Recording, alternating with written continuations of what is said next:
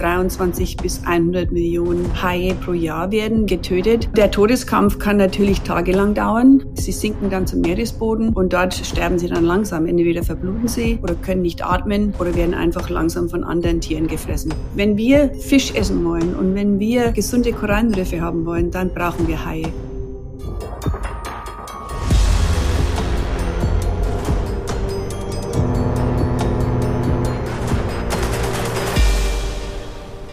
Ich habe beim Cornflakes-Essen eine riesen Haiflosse gesehen, die aus dem Wasser geguckt hat und dachte, das kann nicht sein. Das war in Norwegen 2015 ungefähr.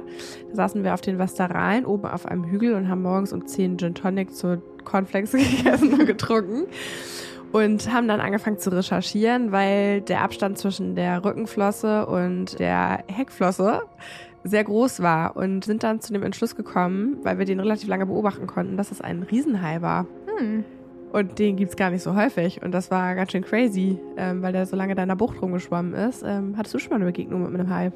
Nee, ich glaube nicht. Ich habe noch nie ein Hai in freier Wildbahn gesehen, nur in, einem Aquarium. Damals, als ich noch in Aquarien gegangen bin. Da kann ich dir empfehlen, auch eine kleine Überleitung zu unserer heutigen Folge. Ähm, ich waren ja 2017 auf Fakarava, wo also sind wir quasi Hannes Jennecke nach, äh, nachgeschwommen sozusagen, der damals eine Hai-Doku da gedreht hat. Da gibt's die Shark Wall. Und da schwimmen, wenn man da runtertaucht, so ungefähr 200 ähm, Haie. Und es waren, glaube ich, so, keine Ahnung, zehn verschiedene Arten von Haien, genau vor deiner Nase, teilweise auf dem Rücken. Alle in dieselbe Richtung, in so einzelnen Schulen. Und das war sehr beeindruckend. Also wenn du unbedingt mal mit Haien schwimmen möchtest, kann ich dir das nahelegen. Da gab es dann auch noch diesen Aufbau für den Film und so, den die da hatten. Äh, das war, war ganz spannend. Also, mhm, ja, klingt spannend. Und da wären wir ja auch schon bei Hannes Jennecke und Hannes Jennecke war ja auch schon einmal zu Gast in unserem Podcast. Da übrigens mal reinhören, das ist eine Folge über den Lachs gewesen. Und er ist auch befreundet mit unserer heutigen Gästin. Ähm, Stefanie Brendel ist nämlich heute zu Gast, wo wir uns sehr freuen, weil sie die Gründerin ist von Shark Allies. Und mit Shark Allies arbeiten wir schon sehr lange zusammen bei Bracenet.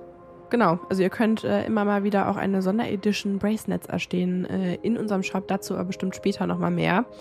Und ja, Stefanie Brendel ist die Gründerin von Shark Allies und wird uns heute mehr über Haie erzählen. Und zwar nicht nur einfach über Haie, sondern eher ein ja, krimineller Hintergrund. Viel Spaß beim Interview. Viel Spaß. Hallo, liebe Stefanie. Ich freue mich so sehr, dass wir uns jetzt auch mal sehen. Wir haben schon ein paar Mails ähm, ausgetauscht und generell sind wir schon lange mit deiner eigenen Organisation in, in Austausch und Kooperation. Und vielleicht starten wir mal in die Folge, indem du dich einmal vorstellst und natürlich Shark Allies auch vorstellst. Ja, also ich heiße Stefanie Brendel. Ich bin äh, Gründerin und Leiterin der äh, allgemeinnützigen Organisation Shark Allies. Die habe ich in 2007 in Hawaii gegründet und dann noch eine zweite Gründung in Kalifornien in etwa 2014. Und seitdem konzentriere ich mich eigentlich ausschließlich auf Haischutz. Und äh, wie kam es dazu, dass du diese Organisation gegründet hast? Ja, ich war schon jahrelang äh, in, sagen wir mal, im Tauchgeschäft. Ich war so schon seit den 90er Jahren sehr mit Tauchen in Mikronesien und Indonesien und in Hawaii äh, verbunden. Zu der Zeit habe ich hauptsächlich mit Fotografie gearbeitet und habe auch viele Beiträge geschrieben und Reiseartikel, äh, hauptsächlich also fokussiert auf Reisen, Segeln, Tauchen und so weiter. Und durch das ganze Tauchen und die Arbeit im Wasser habe ich mich immer, habe ich mich mehr und mehr für die größeren Tiere interessiert, für Delfine, Wale und Haie, wie es halt so mit vielen Tauchern passiert. Und äh, irgendwann dann äh, in dem Laufgang meiner Geschichte haben wir dann ein Tauchgeschäft in Hawaii angefangen, das sich auch auf Haie spezialisiert hat. Und dadurch war ich dann natürlich jeden Tag im Wasser mit Haien und habe mich wirklich mal gründlich informiert, habe mich selbst über, während der, deren Jahren ähm, ein bisschen mehr ausgebildet, weil ich natürlich nicht von einem akademischen Hintergrund komme und habe wirklich alles über Haie gelernt. Und dadurch habe ich dann auch natürlich über die ganzen Probleme gelernt mit den Haiflossenmarkt, mit der Zerstörung, mit den, mit den ganzen Problemen vom Überfischen und so weiter. Und habe mich dann wirklich mehr und mehr äh, in diese in diese Richtung bewegt und durch äh, verschiedene Leute dann eben die Verbindung geknüpft für den Haischutz. Du hast es ja gerade schon gedroppt, unseren heutigen Crime, denn wir wollen auf ein ganz besonderes Herzensthema von dir eingehen, was viele vielleicht schon mal irgendwie weit entfernt gehört haben, aber noch nicht so wirklich den Hintergrund dazu kriegen. Und ähm, darüber wollen wir heute mehr lernen. Und zwar ist das das ähm, Shark Finning. Wie kam das dazu? Ähm, also du hast jetzt ja gerade schon erzählt, wie du generell zu den Haien gekommen bist. Wie bist du da das erste Mal mit in Berührung gekommen und was ist es überhaupt? Also das Shark Finning ist, äh, wenn Fische die Haie fangen, die Flossen abschneiden und den lebenden Körper des Haies wieder ins Meer werfen. Ich muss sagen, in den meisten Ländern ist diese Aktivität jetzt verboten. Das heißt aber nicht, dass es nicht mehr passiert. Der Grund dafür ist, dass die Flossen so viel wert sind, dass es ganz einfach, auch wenn es gegen das Gesetz verstoßt, äh, ist es einfach wert, das zu riskieren. Und der internationale Markt für Flossen ist so wertvoll, dass es wirklich äh, der größte Grund ist, warum wir Haiarten verlieren. Und ich habe das eben irgendwann gelesen und mich mehr informiert und generell äh, wussten das die meisten Leute schon, dass das passiert, also im, sagen wir mal, in Conservation Circles. Aber ich habe mir dann gedacht, was können wir wirklich dagegen machen? Was können wir dagegen tun? Weil man kann ja Haie lieben, man kann mit ihnen tauchen, man kann sie fotografieren, aber im Endeffekt hilft es den, den Haien nicht. Und irgendwann habe ich dann eben der, der Druck, etwas zu tun, war größer als der Wunsch zum Tauchen. Und ich habe mich dann mehr in die, in die Politik und in den Haischutz geworfen. Und im Endeffekt ist, ist eben der Markt für die, für die Haiflossen so groß und so wertvoll, dass egal welche Gesetze wir jetzt haben, wir müssen einfach immer wieder weitermachen, damit der, der ganze Markt irgendwann verschwindet. Lass uns da gerne einmal von Anfang an bei dieser Grausamkeit anfangen. Vielleicht kannst du einmal ein bisschen auf die Länder eingehen, wo das ähm, hauptsächlich praktiziert wird und wie der Weg dann ist. Also wie werden die Haie gefangen und wo werden ihnen die Flossen abgeschnitten? Also vermutlich auf dem Meer, aber vielleicht kannst du da einmal auf dem Weg von dem Hai selber, der aus dem Wasser geholt wird, wie wird der rausgeholt und wo gehen die Flossen dann hin, einmal ein bisschen drauf eingehen. Also Haie werden eigentlich überall gefangen auf der ganzen Welt, wo es Haie gibt. Fast jedes Meer hat irgendeine Haiart. Manche Haie sind also mehr nachgefragt für Flossen, weil sie größere Flossen haben. Aber inzwischen werden sogar die kleinsten Haie gefangen. Äh, es ist auch nicht mehr nur das Finning, sondern Haie werden einfach ganz gefangen und dann wird eben der, der ganze Hai verarbeitet, weil eben die Flossen so viel wert sind. Die Flossen, die Nachfrage für die Flossen ist mehr in den asiatischen Ländern, war aber auch ziemlich hoch in Amerika zum Beispiel, wo die ganzen Städte auch viele asiatische Stadtteile haben, wo es auch viele chinesische Restaurants gibt zum Beispiel. Die Nachfrage ist in, ist, in den asiatischen Ländern, aber das, das Produkt ist auf der ganzen Welt und das das Fischen wird auch in der ganzen Welt unternommen.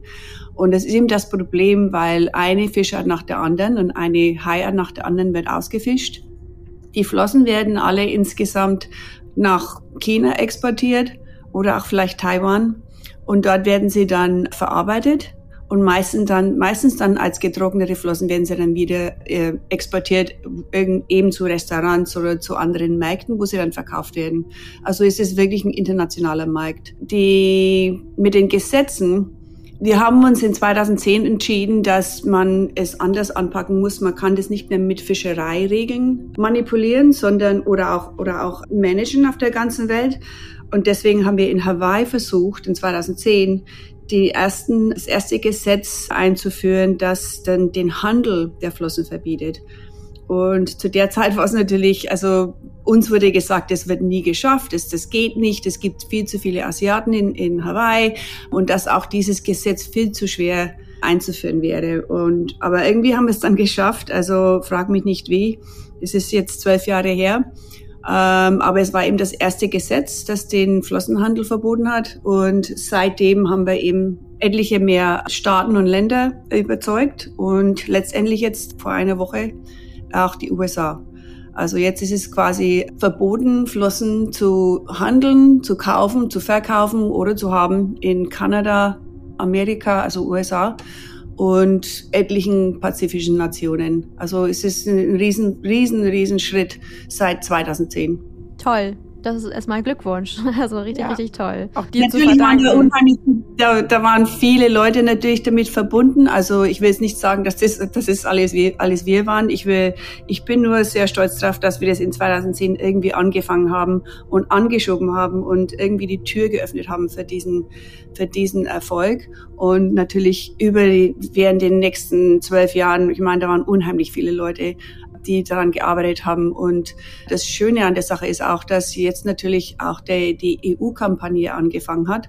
Und das ist natürlich die, die nächste Sache, die jeder in Europa unterstützen kann. Da kommen wir gleich nochmal drauf zu sprechen. Ich glaube, Madeleine ja. hat nochmal eine, eine Frage vorab. Ich muss das ja immer ganz genau wissen. Ähm, zu dem, wie die Haie gefangen werden, werden die dann, wenn die aus dem Wasser geholt werden, weil das du sprichst ja von Massen, die da rausgeholt werden. Ähm, die sind jetzt ja nicht immer auch in Schulen unterwegs, sondern teilweise auch einzeln und vor allen Dingen die Größe mhm. spielt ja eine Rolle. Ähm, werden die dann per Angelhaken oder per Netz rausgeholt? Und ähm, vielleicht kannst du auch noch mal was zu der Lebensdauer oder Überlebensdauer, nachdem die Flossen abgetrennt sind, ähm, was sagen. Mhm. Also Haie werden mit allen möglichen Methoden gefangen. Äh, Longlining, äh, mit Netzen, mit Schleppnetzen, mit äh, Longlining ist, ist, ist, sehr problematisch, weil mit Longlines zum Beispiel für, für andere Fische werden die Haie oft als Beifang gefangen. Und natürlich, wenn die ein paar Tage lang an den Haken hängen, dann sterben die trotzdem, ob sie jetzt, äh, äh, ob sie die Haie wollen oder nicht. Beifang wird auch oft deswegen behalten wir eben äh, wieder, weil die, die Flossen so verwehrt sind. Also ansonsten kann man den Beifang auch wieder loslassen, vor allem wenn sie noch lebendig sind. Die Haie zum Beispiel an, an, in manchen Ländern an den Küsten werden auch einfach mit Angelhaken gefangen, also sagen wir mal für so Subsistence Fishing. Also auf jeder Methode eigentlich. Das Schlimmste ist natürlich, die sind die großen industriellen Fischkutter, sagen wir mal, die mit die natürlich Tausende von Haken ins Wasser legen oder die mit Schleppnetzen unterwegs sind, weil die fangen einfach alles und haben unheimlich viel Beifang. Mm, und wenn jetzt so ein Hai gefangen wird und wirklich die Flosse abgeschnitten wird und dann aber der restliche Körper wieder ins Meer gelassen wird, was ist denn da die, also wie lange muss der Hai sich dann noch quälen mit dieser, ohne Flosse? Haie können nicht ohne Flossen überleben. Ich meine, manche, manche Leute denken, dass die Flossen irgendwie wieder zurückwachsen wie, wie Baumäste. Natürlich nicht. Äh, die Haie können auch nicht richtig schwimmen ohne Flossen. Ähm, sie sinken dann zum Meeresboden und dort sterben sie dann langsam. Entweder verbluten sie oder können nicht atmen oder werden einfach langsam von anderen Tieren gefressen. Und wie lange dauert das in der Regel? Kannst du da eine Zeitspanne nennen? Also ist wahrscheinlich auch von Tier zu Tier auch irgendwie unterschiedlich, aber ähm, wie lange dauert dann dieser Todeskampf, kann man ja sagen, und ähm, empfindet der Hai währenddessen Schmerzen? Der Todeskampf kann natürlich tagelang dauern. Das kommt ganz drauf an, auf die Haiart, weil manche Haie können auch atmen, wenn sie sich nicht bewegen. Aber die meisten Haie müssen vorwärts schwimmen, um Luft durch ihre Kiemen zu, also um äh, Sauerstoff in ihren Kiemen zu sammeln. Diese Haie werden wahrscheinlich schneller äh, sterben. Ja, ich finde die ganze Frage, ob Tiere Schmerzen empfinden, total lächerlich, weil ähm, welches Tier könnte überleben, wenn sie keine Schmerzen empfinden? Schon allein von dem Punkt her. Und außerdem kann man, kann man es sehen, wenn man die Tiere sieht, wie sie leiden. Die haben den Stress, die versuchen zu atmen und natürlich haben sie jetzt keine Gesichtsausdrücke wie manche andere Tiere, aber für mich ist es überhaupt keine Frage, dass die schreckliche Schmerzen haben und Schmerzen vermeiden auch besonders weil Jagdtiere, die müssen Schmerzen vermeiden, sonst würden sie sich verletzen und könnten dann nicht mehr jagen. Also ist es eigentlich eine Frage, die wir gar nicht mehr fragen sollten. Hast du sehr gut gesagt, definitiv. Zu den Haiflossen. Ähm, die sind jetzt, wie du ja schon gesagt hast, ähm, vor allem im asiatischen Raum beliebt. Für eine Suppe vor allem, die Haifischflossensuppe. Steigt da eher die Nachfrage oder sinkt die? Weißt du da was zu? Die Nachfrage für Flossensuppe ist also ich habe gehört, dass es, dass es äh, sinkt in China zum Beispiel, aber in anderen Ländern geht es hoch. Also im Allgemeinen geht's mal runter, geht's mal rauf, aber die Nachfrage ist immer noch sehr groß. Ist es generell der Punkt, dass es als Delikatesse geht? Oder warum ist die Größe vielleicht auch relevant? Und ist es, ähm, oder wird dem auch irgendwie eine, eine Wirkung, eine kosmetische Wirkung oder ähnliches nachgesagt, weshalb man das überhaupt konsumiert? Der größte Grund, warum Flossen so beliebt sind, ist, dass sie ein äh, Statussymbol sind. Es ist genauso wie andere Leute mit einem fetten Auto oder mit einem teuren Sekt angeben.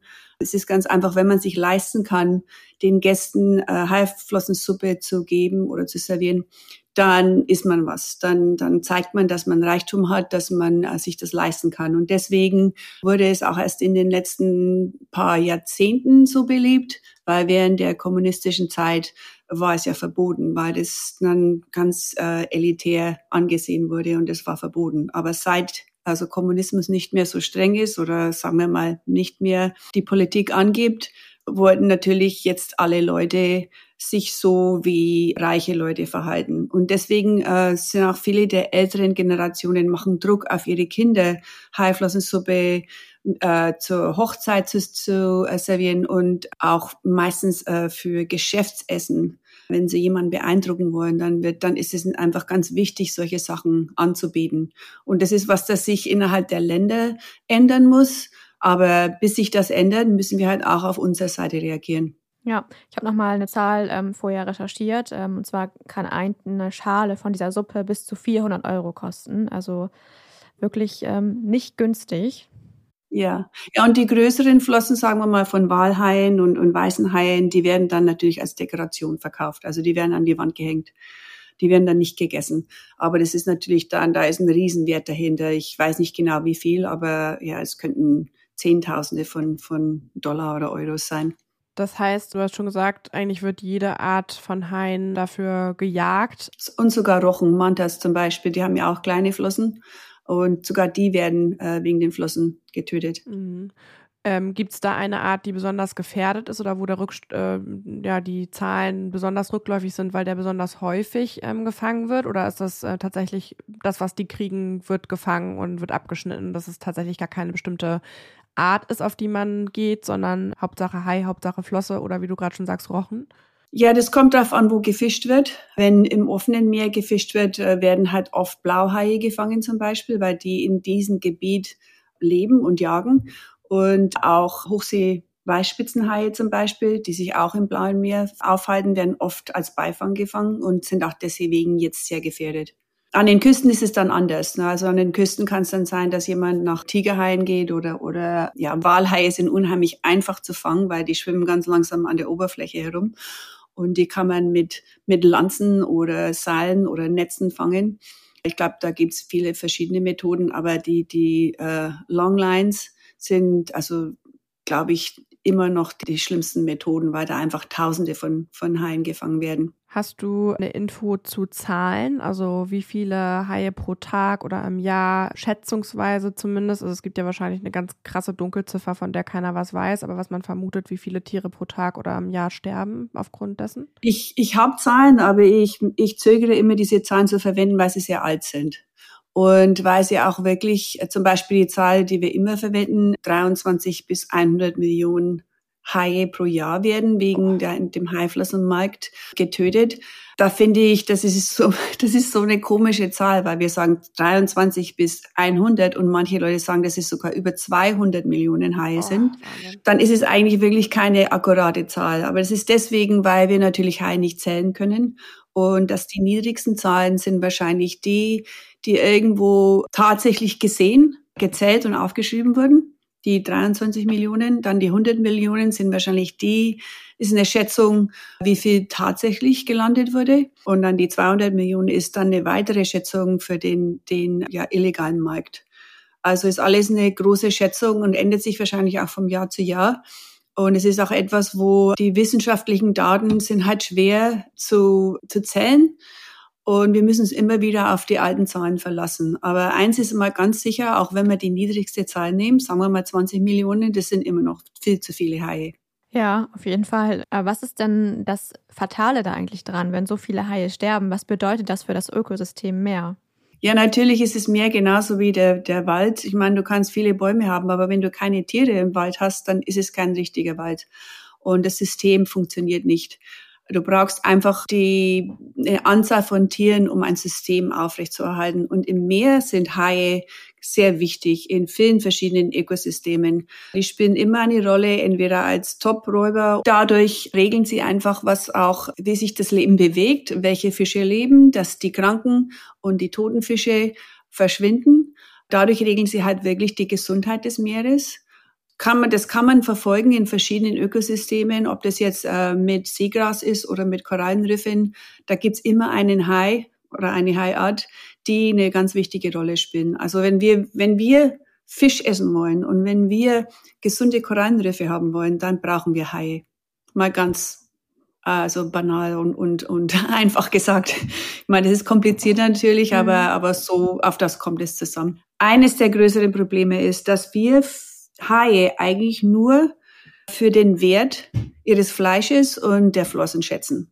Das ist ein, das ist ein Problem generell, das wir im Meer haben, dass wir quasi unsere Tiere und Pflanzen und die ganzen Meeresschätze nur dafür schätzen, was sie an fürs Fischen einbringen.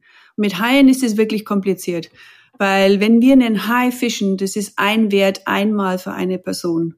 Aber der gleiche Hai kann der Wirtschaft für 20, 30, 40 Jahre Geld verdienen. Und das ist was, was wir ändern müssen, dass wir eigentlich die, die ganzen Meeresschätze nur fürs Fischen bewerten. Und dann wird immer nur das Fischen geregelt. Fisheries Management heißt überall. Also können wir, wie viel können wir fischen? Dann müssen wir mal ein bisschen aufhören, damit die wieder zunehmen. Und wenn es wieder genug gibt, dann fischen wir wieder. Und so werden alle Gesetze nur auf das Fischen eingestellt. Aber der richtige Wert von Tieren, jetzt nicht nur Haien, ist, dass sie eine Rolle spielen. Sie spielen eine Rolle im Meer, sie spielen eine Rolle im Wald und die spielen auch eine, eine Rolle mit, ähm, mit dem Klimawandel. Weil natürlich, also Wale und Haie zum Beispiel, Carbon Sequestration ist unheimlich hoch bei mit solchen Tieren. Also was sie im Meer schaffen, ist was, das wir am Land gar nicht mal nachverfolgen können. Und das ist was, was wir in den nächsten Jahren unbedingt beweisen müssen mit Nummern und Zahlen und Werten, dass Tiere eigentlich viel mehr Wert äh, darstellen, wenn wir sie leben lassen, als wenn wir sie schlachten. Da hat auch Lukas Müller einen ganz schönen Ansatz, mit dem haben wir auch schon eine Folge gemacht. Ähm, der ist auch Biologe mhm. und Haiforscher und ähm, setzt sich gerade in Mosambik sehr für die Erhaltung mhm. von sehr vielen, ja, unter anderem dem Gitarrenhai oder ganz ja. ja. unterschiedlichen Tierarten ein, die geschützt werden müssen und damit eher ja mehr wert sind, wie du schon sagst, die Tiere zu beobachten und die Landschaft zu unterstützen und eventuell auch kontrollierten Tourismus zu fördern, der aber eben auch wirklich kontrolliert wird, um ja die Meere ähm, so zu erhalten, wie sie eben sind. Kannst du was zu den Kontrollen sagen? Das er eben schon mal angerissen, dass in manchen Ländern wird es reglementiert mittlerweile und dass es aber sehr schwierig ist. Wie sehen dann solche Kontrollen, was das Sharkfinning angeht, überhaupt aus? Also schreibt da jemand in sein Logbuch rein, wie viele gefangen wurden oder wie kann so eine Kontrolle überhaupt aussehen und kann die in der, ja, in der Zukunft auch überhaupt funktionieren? Also gibt es da überhaupt Regularien, die funktionieren können in deinen, deinen Augen? Äh, es gibt natürlich welche überall, aber ob die funktionieren, ist die andere Frage. In den meisten Ländern funktionieren sie nicht sehr gut. Ich muss sagen, in den USA funktioniert es relativ gut. Aber das Problem ist halt, dass die, die Zahlen, die erlaubt werden, viel zu hoch sind. Äh, egal, ob das dann kontrolliert wird oder nicht. Dass wir einfach immer noch so viele Haie fangen dürfen, ist schon mal das erste Problem. Und natürlich dann, deswegen haben wir uns auch wirklich auf den Flossenhandel äh, konzentriert. Weil wenn du die Flossen nicht verkaufen kannst, wird automatisch weniger gefischt egal was die Fischer sagen, die sagen dann, okay, jetzt fangen wir die, die Haie dann und müssen die Flossen wegwerfen. Das ist eine Verschwendung. Das ist aber eigentlich eine große Lüge, denn die Haie werden im, von Anfang an erstmal gefangen, weil die Flossen verwendet werden dürfen und verkauft werden dürfen. Wenn der Hai gefangen wird und die Flosse ist nichts wert, dann können die die Haie auch wieder loslassen. Weil sie ja immer sagen, das ist Beifang, das ist Beifang. Also dann lass den Beifang gehen. Natürlich überleben eine große Anzahl von Haien auch, die, die, auch nicht, wenn sie wieder losgelassen werden, weil sie zu gestresst sind. Aber ich würde mal sagen, auch wenn, sagen wir mal, 50 bis 60 oder 70 Prozent überleben, dann ist es schon mal viel besser, als wenn alle sterben müssen. Ich, ich würde gerne nochmal generell auf den Hai zu sprechen kommen. Du hast ja schon das ein bisschen angerissen, äh, warum die eigentlich so wichtig sind. Was macht ein Hai denn noch besonders? Weil generell haben Haie ja leider immer noch in der Gesellschaft ein relativ schlechtes Image. Leute haben Angst vor Haien, Leute sagen, dass Haie böse sind, ähm, geschuldet vor allem durch ähm, einen, einen Film, würde ich sagen, wo sich ja sogar Steven Spielberg irgendwann entschuldigt hat, dass er das bedauert, dass ähm, der Hai deswegen so ein schlechtes Image hat. Warum ist das eigentlich ähm, nicht berechtigt oder ist es berechtigt? Ähm, da kannst du wahrscheinlich ein bisschen mehr zu sagen. Nein, es ist natürlich absolut nicht berechtigt und ich glaube, das verstehen jetzt mehr und mehr Leute. Ich glaube, in den letzten 10 bis 15 Jahren hat sich das wirklich geändert. Egal wo, jetzt ist die Reaktion ganz anders, wenn irgendwo mal ein Hai Unfall passiert. Wir sagen ja gar nicht mehr Hai-Attacken, sondern das ist ein Unfall, das ist ganz einfach passiert ist ab und zu mal. Die Haie machen ganz einfach, was sie machen sollen im Meer. Die haben eine Aufgabe und ab und zu passiert mal was mit einem Menschen. Im Endeffekt ist, sind Haie ganz einfach Raubtiere, die schon seit Millionen von Jahren ihre Aufgaben ganz toll erfüllen. Und unsere panische Angst vor Haien ist nur deswegen, weil wir nichts über Haie wissen, weil wir sie nie sehen, weil wir selbst keine persönlichen Erfahrungen mit ihnen haben und natürlich, weil sie Raubtiere sind und die haben Zähne und die sind im tiefen Meer. Die sind ganz einfach in einer Welt, die wir sowieso nicht kennen, wo wir sowieso schon so viel Angst haben. Und dann natürlich äh, haben die ganzen Hai-Filme in den letzten Jahrzehnten auch nicht geholfen, weil es gibt natürlich nur negative Hai-Filme, also Horrorfilme. Äh, Jaws hat damit angefangen, aber es gibt natürlich noch etliche mehr seitdem. Ich glaube, es waren insgesamt 75 Filme seit den 70er Jahren, die sich auf schlimme Monsterhaie konzentriert haben. Das sind jetzt nur die Filme, die im Kino gelaufen sind. Natürlich hast du da noch die ganzen äh, Shark Week und Sharknado und diese ganzen Franchises, die ja jedes Jahr wirklich Millionen von, von Dollar verdienen von dem bösen Image. Und natürlich, wir Menschen, wir lieben ein Monster. Wir brauchen die Monster und wir haben fast keine mehr. Also Haie sind eine der letzten Monster, die wir haben, die noch mysteriös existieren und deswegen glaube ich, ist es auch sehr schwer, das Image zu ändern. Mm, vielleicht äh, hast du ja ein persönliches Erlebnis mit Haien ähm, vom Tauchen oder von deiner Arbeit jetzt mit Shark Allies, ähm, was sehr positiv war und was so ein bisschen die Schönheit der Haie ähm, widerspiegelt. Vielleicht magst du da was teilen? Meine Erfahrungen mit Haien im Meer sind ausschließlich positiv. Also ich habe äh, hunderte von Tauchgängen mit Haien und habe wirklich noch nie ein schlechtes Erlebnis gehabt. Wenn es mal äh, ein bisschen, bisschen gefährlich war, dann war das meistens deswegen, weil Menschen den Fehler gemacht haben. Da waren dann meistens irgendwelche Kameraleute, die nicht aufgepasst haben oder die eine Situation nicht erkannt haben und die sich einfach falsch verhalten haben. Ich muss sagen, ansonsten, ich und Hai zusammen allein im Wasser habe ich noch nie ein Problem gehabt. Äh, es ist eigentlich ganz im Gegenteil. Äh, meistens sind Haie sehr scheu und die schwimmen weg und man muss sich sehr ruhig und friedlich verhalten, damit sie auch mal nahe kommen. Ich habe natürlich auch selbst schon ganz, ganz tolle äh, Erlebnisse gehabt mit großen Haien, mit Tigerhaien, wo du wirklich merkst, dass das Tier dich beobachtet und du, dass das Tier einen Gedanken hat, dass sich die, das, die, es wundert sich, was du bist, was du dort machst und wie du dich verhältst. Und wenn du so einen Moment hast, wo ein Riesentier dich anschaut und einen Gedanken hat und eine Entscheidung trifft über dich, das ist einfach ein Erlebnis, das hat man fast nie. Ich glaube, Menschen, die vielleicht Elefanten treffen oder irgendwelche anderen großen Raubtiere am, am Land, werden das verstehen. Aber wenn du wirklich mal einen großen Hai triffst und den Moment hast, dann ändert sich was in dir. Also es hat das in mir geändert, dass ich mein Leben damit jetzt verbringe, Haie schützen zu wollen. Weil ich habe die, diese Momente so, die waren so intensiv wo ich diese Verbindung gemerkt habe, also von Wildnis zu Mensch. Und es war einfach ein Privileg, das ich nie vergessen werde. Das hast du sehr schön gesagt.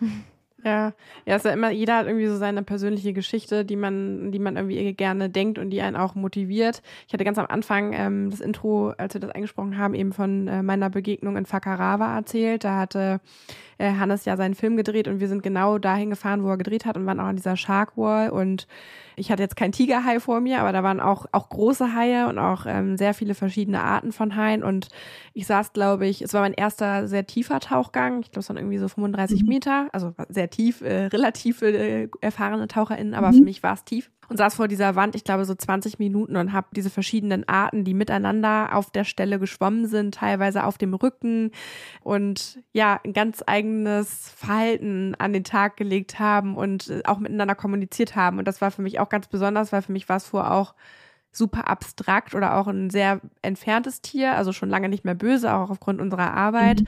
dass man einfach schon mhm. sehr viele positive ja, Erfahrungen gemacht hat, aber das war auch sehr beeindruckend und ja, einfach auch so viel, so, so eine Vielzahl und Vielfältigkeit an Arten, die auch miteinander harmonieren und ein gemeinsames Leben da unter Wasser haben zu sehen, war ja einfach nur beeindruckend und kann ich so unterschreiben, dass ich das auch ich habe mich irgendwie dazugehörig gefühlt, obwohl ich nun alles andere als ein Hai, sondern eher total der Fremdkörper da unten war.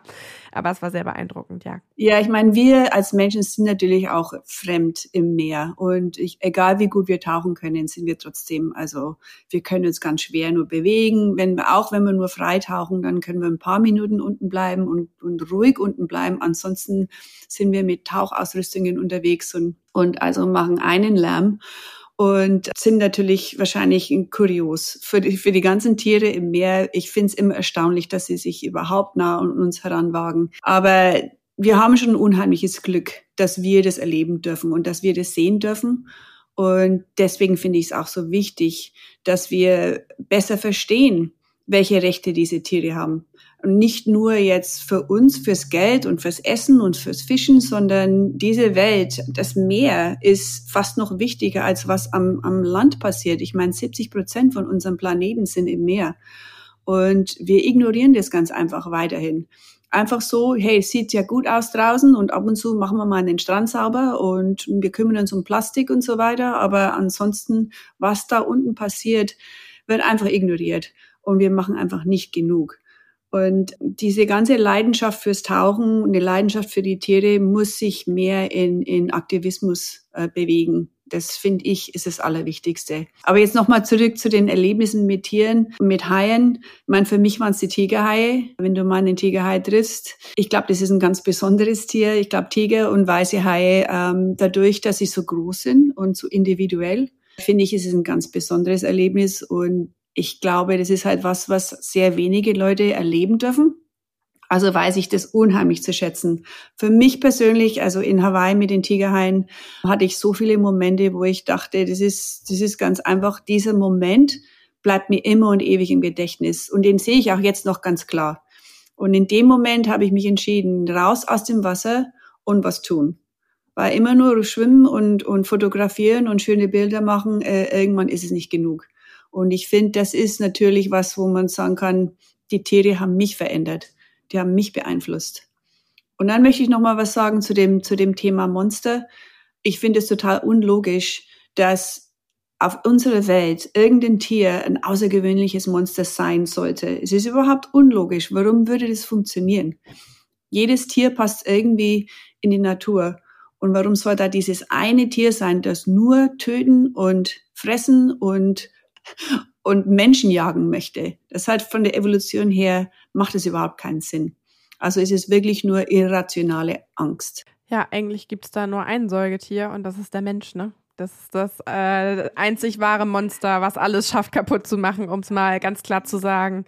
Ja, Genau, das stimmt. Wir sind also die, die, die schlimmsten Räuber. Wir sind, wir sind wie die Pest. Also wir, weil wir eben so, wir lassen uns immer wieder neue Sachen einfallen, wie man am besten, am meisten jagen kann. Und das ist eben das größte Problem. Mhm. Weil wenn wir immer nur tagtäglich fischen würden, dafür, was wir brauchen, und ja, dann wäre es vielleicht auch kein Problem. Aber inzwischen ist es halt so, dass wir unheimlich effektiv jagen und fischen und das ist eben, das kann die, diese, unsere Welt, dieser Planet kann das nicht aushalten. Ja, nochmal friendly Reminder an dieser Stelle. 93 Prozent war die Zahl, glaube ich, der Tiefsee sind bisher unerforscht. Also auch da nochmal das, was mhm. wir jetzt gerade da anrichten, weiß man noch gar nicht, was für Auswirkungen das da unten dann letztendlich und vor allen Dingen für uns alle auf der Welt dann irgendwann haben wird. Ich denke mir, wenn wir in 100 Jahren oder 50 Jahren sogar zurückschauen, denken wir, oh Gott, was haben wir nur angestellt? Ich mhm. meine, so ignorant, wir haben einfach alles zerstört und aufgebraucht und ohne, ohne Planung und ohne zu wissen, wie, was die Auswirkungen sind. Ich meine, wenn du bedenkst, die, äh, das industrielle Fischen, das wir jetzt machen, ist immer noch, das sind noch die gleichen Methoden wie vor 50, 60, 70 Jahren. Da könnten bestimmt bessere Methoden entwickelt werden, wenn mehr Druck dahinter wäre. Aber wir machen einfach so weiter, wir nehmen einfach so viel wir wollen und Äh, jeder sagt nur, ach, das ist zu schwer, das anders zu machen, es ist zu schwer, das zu regeln, also machen wir es nicht. Aber irgendwann müssen wir damit aufhören und wahrscheinlich werden wir dann aufhören, wenn es zu spät wird und wenn es zu spät ist. Und das ist genauso wie, wie am Land mit dem Regenwald. Da wird immer wieder irgendwas, äh, irgendein Grund genommen, warum der Regenwald zerstört werden muss, da, warum man den Wald verkaufen muss. Und äh, irgendwann dann ist es, ist es vorbei. Und um das alles wiederherzustellen, wird viel schwieriger, als es jetzt zu beschützen. Da, mir ist gerade eine kleine Anekdote dazu eingefallen, als du meintest, dass wir immer noch die ganzen Techniken von früher benutzen. Ich, hab, ähm, ich folge einer Person bei Instagram, die so mit Fischereien zusammenarbeitet und auch ähm, viel mit Netzen macht. Und sie hatte ein Foto gepostet ähm, von einem Netz und hat dazu geschrieben, dass es ähm, ein Shark-Net ist. Und dann habe ich gefragt, was mhm. das bedeutet, weil ich das noch nie gehört habe und dachte, mhm. cool, das ist bestimmt irgendwas Innovatives, womit ähm, die Haie irgendwie geschützt werden. Und hat sie geantwortet, das ist ein Netz, was nochmal extra beschichtet ist und ähm, mit, ich glaube, mit Blei oder so nochmal extra unterlegt ist, damit die Haie das nicht durchbeißen können. Und da war ich, da war ich richtig enttäuscht, weil ich dachte, cool, jetzt ist da irgendwas Geiles entstanden, was ich einfach noch nicht kenne und was kann ich irgendwie mit in die Arbeit einfließen lassen. Aber ja, es hat mich dann ganz schnell auf den Boden der Tatsachen zurückgeholt, ähm, worum es eigentlich wirklich ja. geht. Ja. ja, wir lassen uns immer Methoden einfallen, die das Jagen und das Fischen besser machen, effektiver machen, anstatt dass wir es in eine andere Richtung entwickeln. Und zwar, wo wir selektiv fischen, wo man sagen kann, okay, nur diesen Fisch und nur diese Anzahl von Fischen. Aber ich meine, wir müssten doch jetzt inzwischen wissen, wie man Beifang vermeiden kann, wenn man sich das wirklich vornimmt das könnte, das könnte geregelt werden, aber es ist eben nicht, das wird nicht äh, angeschoben und wird nicht unterstützt. Ja, oder umzukehren, vielleicht auch zu subventionieren, dass es eben ins Positive umgekehrt wird, solche Meldungen zu machen, wenn Tiere freigelassen wurden oder eben nicht darin äh, sich verheddert haben. Also da, der Ruf ist ja auch da, also man muss ja immer beide Seiten beleuchten, wobei wir das jetzt auf keinen Fall gutheißen wollen, aber häufig ist es ja auch die Angst, sowas dann auch die Zahlen zu publizieren oder zu sagen, so und so viel Beifang hatten wir, weil es eben auch teilweise bestraft wird ähm, und man ja dann auch von seiner Firma noch einen auf den Deckel kriegt. Das sind ja, ist ja eine ganze Aneinanderreihung von Ketten, also teilweise nicht verständlich, aber nachvollziehbar, warum das so schwierig ist. Ja. Subventionen, das ist ja noch ein ganz anderes mhm. Thema. Die Subventionen, die, die jetzt noch hergegeben werden, um Fischer, industrielles Fischen zu unterstützen. Ich meine, diese Subventionen sollten gerade fürs, für das Gegenteil verwendet werden. Ich meine, das wäre genau, logisch, ja. aber ja, da gibt's viele Baustellen. Ja, allerdings. Wir sind, wollen jetzt aber wieder ein bisschen positiver werden, auch wenn wir beim genau. Ocean Crime sind. Ähm, das hattest du nämlich eben schon mal angesprochen, und zwar die EU-Bürgerinitiative. Und das finde ich ganz toll. Da ähm, habe ich natürlich auch unterzeichnet letztes Jahr, aber kannst du das ähm, nochmal, oh, dieses Jahr war das, dieses Jahr. Ich bin schon in 2023. Obwohl doch, wenn ihr das hört, ähm, dann war es letztes Jahr, weil die Folge kommt ja 2023. Also, ähm, was hat es damit auf sich und ähm, ja, erklär doch mal. Die EU-Kampagne will bewirken, dass der Flossenhandel in den EU-Ländern verboten wird. Genauso wie es jetzt in Amerika und Kanada und äh, anderen Ländern verboten ist, wäre dann quasi also auch der Transport von Flossen äh, geregelt entweder geregelt oder verboten. Kommt drauf an, wie stark das Gesetz es schaffen würde. Natürlich ist es wichtig, weil in Europa viele Länder Haie fischen, wie zum Beispiel Spanien. Und äh, und für den gleichen Grund. Ich meine, es heißt, es ist für, für Fleisch und es ist für, für Flossen, aber allgemein ist eben der, die Jagd auf Haie ganz einfach so interessant wegen den Flossen, wie wir es jetzt schon mehrere Male gesagt haben. Also ist die ganze Kampagne eben, dass die EU auch einen festen äh, Standpunkt hat und sagt, wir also unterstützen die den Handel von Flossen nicht mehr. Ich meine, in, Europa ist es ja nicht so die Nachfrage. Da, dann werden jetzt zum Beispiel die Flossen nicht also als Haifischsuppe verkauft, aber die europäischen Länder ähm, unterstützen natürlich den Handel, dadurch, dass viel gefischt wird und dadurch, dass auch die Flossen durch europäische Länder transportiert werden in Richtung Asien. Und ich möchte nochmal auf die Initiative zu sprechen kommen, weil das ja mhm. ähm, sowas ist, wo wirklich alle Leute irgendwie mitwirken konnten. Ähm, kannst du das nochmal erklären, was genau da los war? Also wie viele Unterschriften da wirklich gesammelt wurden? Oder, oder ist es gar nicht so dein Steckenpferd, weil du eher Los Angeles based bist und das viel in Europa sich abgespielt hat? Da möchte ich gar nicht genaue Zahlen nennen, damit ich nichts Falsches sage, aber es hat während äh, Covid, also während Corona hat es ja angefangen und deswegen wurde dann extra, ein, ein extra Jahr dazugegeben. Es mussten also ein Minimum von ein, Millionen äh, Stimmen aus den europäischen Ländern gesammelt werden, um eine, äh, für eine Bürgerinitiative um es zu bewirken, dass das äh, EU-Parlament sich mit den, dem Thema Haiflossenhandel auseinandersetzt. Das ist, sagen wir mal, der, der generelle Punkt. Wie das dann genau äh, abläuft, äh, jetzt die Stimmen wurden also gesammelt, es wurde geschafft und jetzt muss eben das Parlament in den nächsten Monaten entscheiden, wie sie sich damit befassen. Ob da jetzt ein Gesetz daraus gemacht wird, wie streng das ist. Das ist jetzt alles eine Sache, die, die verhandelt wird in den nächsten Monaten. Also es wird nicht einfach werden. Und natürlich auch die, die politischen Hintergründe in, im Parlament sind natürlich auch nicht unkompliziert. Also wie das weitergeht, werden wir, werden wir in den nächsten Monaten erfahren. Aber generell ja schon mal toll, dass ähm, die ganzen Stimmen zusammengekommen sind, weil ich erinnere mich, dass wir mit Bracenet, ich glaube, von 30 verschiedenen Personen von dieser Initiative Mails bekommen haben, dass wir es teilen sollen und so. Man hat da wirklich gemerkt, dass da ganz viele Leute hinterstanden und da sich für eingesetzt haben. Also auch viele Leute mit ähm, ganz viel Reichweite. Wir haben natürlich auch darauf aufmerksam gemacht, damals. So lange ist noch gar nicht her. Ja. Ja, ich finde es schon erstaunlich, dass so viele Leute, also mehr als ein Millionen im Endeffekt, sich äh, eingesetzt haben für Haie, weil es ist jetzt nicht unbedingt ein sehr bekanntes Thema. Also die Leute, die diese Kampagne angeschoben haben, haben das ganz toll gemacht. Die haben sich wirklich eingesetzt. Und, und es waren ja auch, ich weiß nicht wie viele Länder, sieben oder neun Länder, glaube ich, insgesamt. Also Leute in jeder Ecke von Europa haben an dieser Kampagne gearbeitet.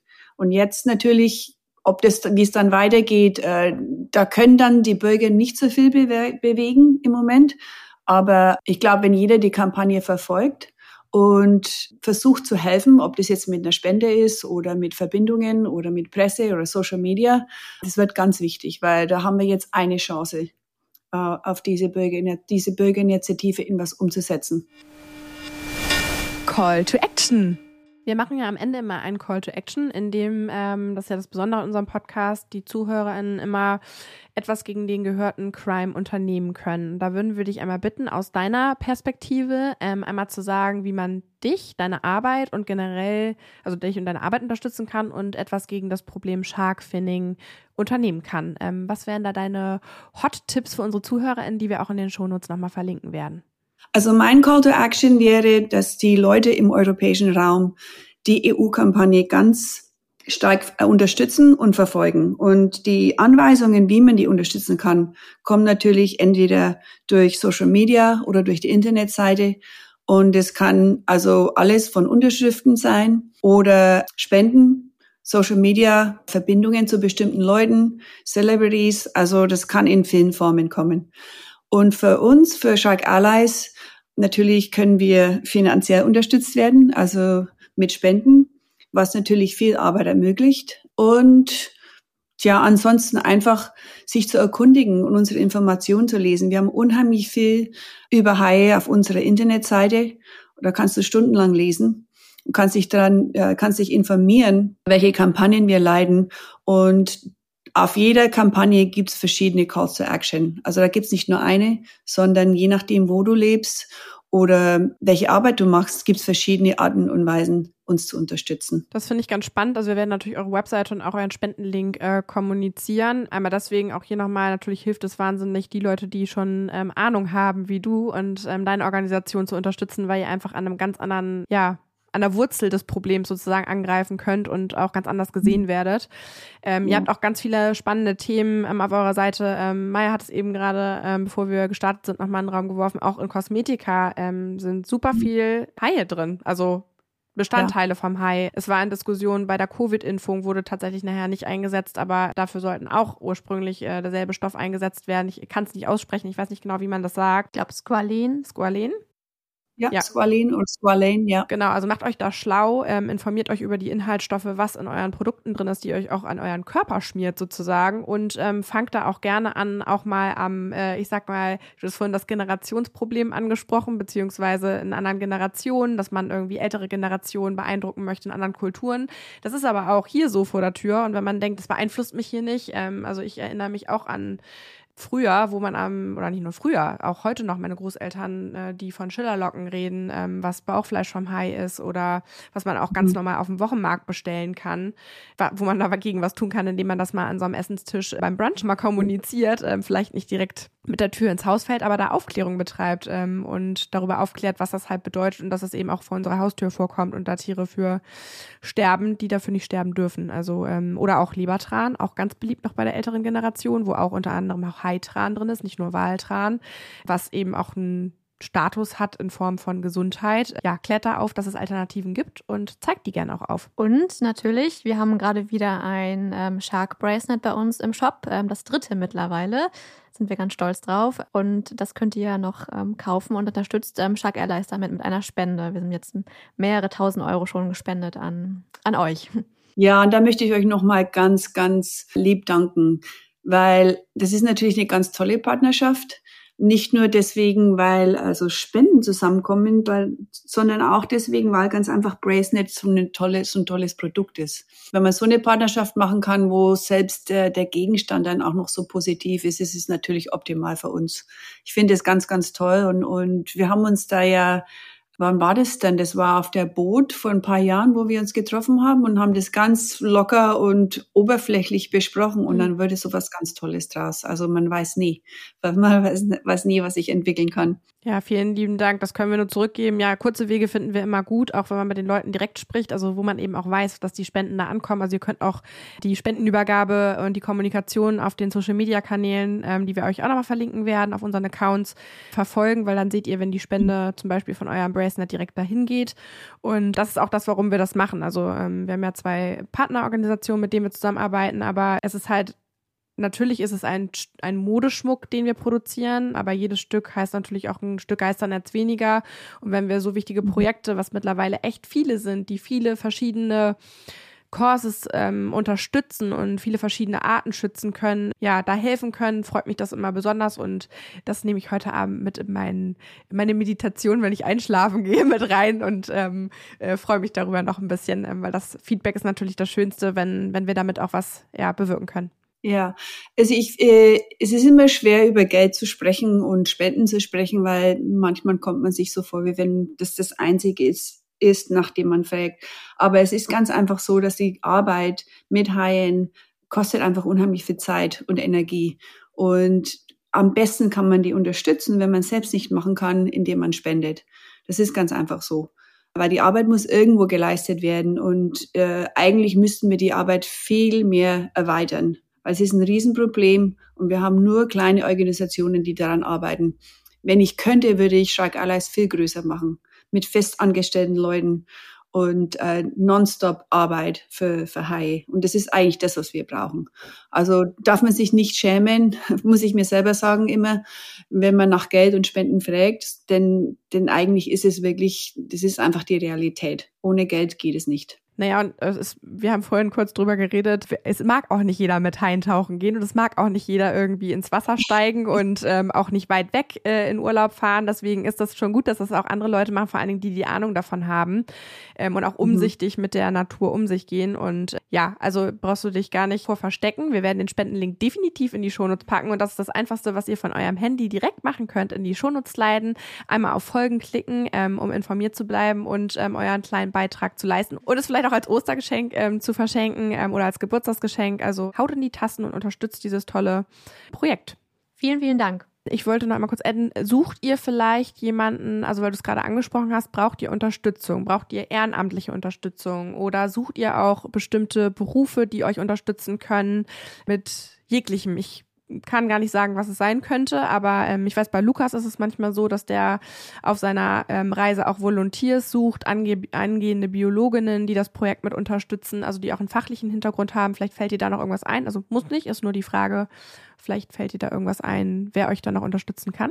Also mit Volunteers und Praktikanten ist es bei uns ein bisschen kompliziert, weil wir haben ja nicht mal ein öffentliches Büro. Wir arbeiten alle von daheim und wir machen auch sehr wenig jetzt wissenschaftlich, wo wir jetzt rausgehen und, und mit Haien tauchen für die Wissenschaft. Das, das, das sind andere Leute besser, andere Organisationen. Wir spezialisieren uns ausschließlich auf Aktivismus. Also in dem politischen Raum mit Aufklärung und Kampagnen anzuschieben, die quasi Haie schützen. Äh, wir verwenden natürlich die ganzen tollen wissenschaftlichen Arbeiten, die, die es gibt, aber wir machen selbst keine. Ich habe fast jede Woche Anfragen für, für freiwillige Arbeiter und für Praktikanten, aber ich kann sie sehr schlecht verwenden. Was mir am meisten hilft, ist, wenn Leute in der Experten sind in, in irgendeinem Feld, sagen wir mal zum Beispiel Public Relations, Social Media, äh, Film und so weiter, das können wir ganz gut gebrauchen. Also wenn jemand anbieten kann, hey, ich bin ein finanzieller Experte oder ich kann zum Beispiel Fundraising machen oder Media Creation oder so, das kann, da kann ich was damit anfangen. Aber es ist halt wirklich was, wo Leute individuell selbstständig arbeiten können und wenig Anleitung von uns brauchen, weil wir ganz einfach nicht die Zeit und äh, das Geld haben, das alles zu leiten. Ja, also ihr könnt Arbeit abnehmen, wenn ihr da irgendwie Berührungspunkte vielleicht auch bei eurer Arbeit seht oder ihr wisst, das nächste Firmengeschenk steht an ähm, oder in eurem eigenen Dunstkreis jemanden kennt, der bei der Zeitung oder bei der Zeitschrift oder beim Fernsehen arbeitet, wäre das doch mal ein Beitrag wert. Das nochmal additional dazu. Und ja, ich würde sagen, damit schließen wir diese schöne Folge. Ich habe wieder viel gelernt und ja, wünschen dir weiterhin viel Erfolg bei deinem tollen Projekt und wir hören uns ja sowieso noch. Vielen, okay, vielen Dank. Danke. Vielen Dank. Tschüss. Tschüss. Ocean Crime ist eine Produktion von Bracenet in Zusammenarbeit mit Klangmagneten und Flying Podcast. Hinter Mikro sitze ich, Madeleine von Hohenthal. Und ich, Maya Löwedey. Die Inhalte unseres Podcasts haben wir aus erster Hand und wurden mit größter Sorgfalt recherchiert. Für die Richtigkeit, Vollständigkeit und Aktualität der Inhalte können wir jedoch keine Gewähr übernehmen. Wir schließen jegliche Haftung für das Offenlegen von geheimen Informationen aus und wir können keine Haftung für eventuelle Folgen übernehmen.